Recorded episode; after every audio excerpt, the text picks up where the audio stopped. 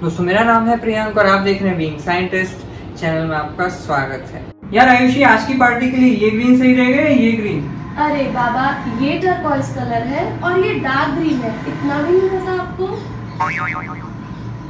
दोस्तों, अक्सर ऐसा होगा कि जब भी आप किसी फीमेल के साथ शॉपिंग करने के लिए जाते हैं तो वो कलर को बहुत अच्छे से डिफ्रेंशिएट कर पाती है और हम मेल जो हैं, वो कलर को अच्छे से डिफ्रेंशिएट ही नहीं कर पाते।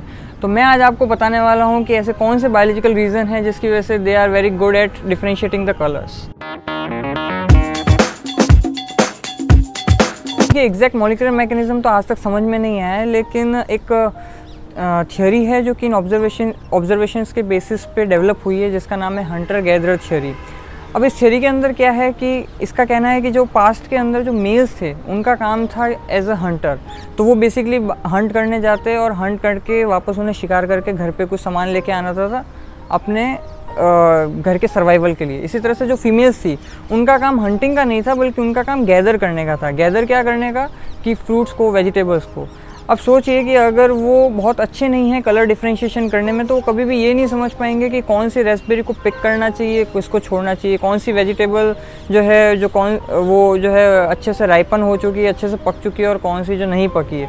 तो बेसिकली उनको छोटे छोटे लेवल पे कलर के लेवल पे वो डिफ्रेंशिएट कर पाएँ और उसके बेसिस पे वो पिक कर पाएँ अच्छे से। तो इसलिए वो जो गैदरर का जो उन्होंने रोल प्ले किया था पास्ट में फीमेल्स ने इसकी वजह से उनकी धीरे धीरे जो कोन सेल्स के अं, अं, अंदर जो जीन है वो और ज़्यादा डेवलप होता गया और उसकी वजह से उनका जो है आज भी कलर डिफ्रेंशिएशन के मामले में कोई तोड़ नहीं है मेल्स के मुकाबले।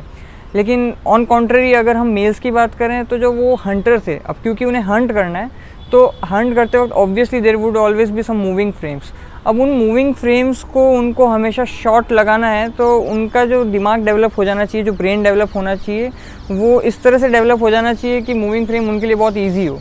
तो इस वजह से वो आज भी बहुत एविडेंट होता है कि जब हम देखते हैं कि अक्सर जो ड्राइवर्स जो हैं, वो मेल ड्राइवर्स हमेशा बेटर होते हैं और फीमेल ड्राइवर्स उतनी अच्छी नहीं होती है। इसी तरह से जो मेल्स जो हैं वो कलर डिफ्रेंशिएट अच्छा नहीं कर पाते और फीमेल्स जो हैं वो कलर डिफ्रेंशिएट अच्छा कर पाती है। तो बेसिकली कुछ भी इसमें फेमिनिस्ट या एंटी फेमिनिस्ट नहीं है। uh, ये बेसिकली दोनों की अपनी अपनी स्ट्रेंथ है और अपनी अपनी वीकनेस है and we have to live with that that is how we are created that is how how we are evolve आज के लिए इतना ही फिर आपसे मुलाकात होगी। जय विज्ञान।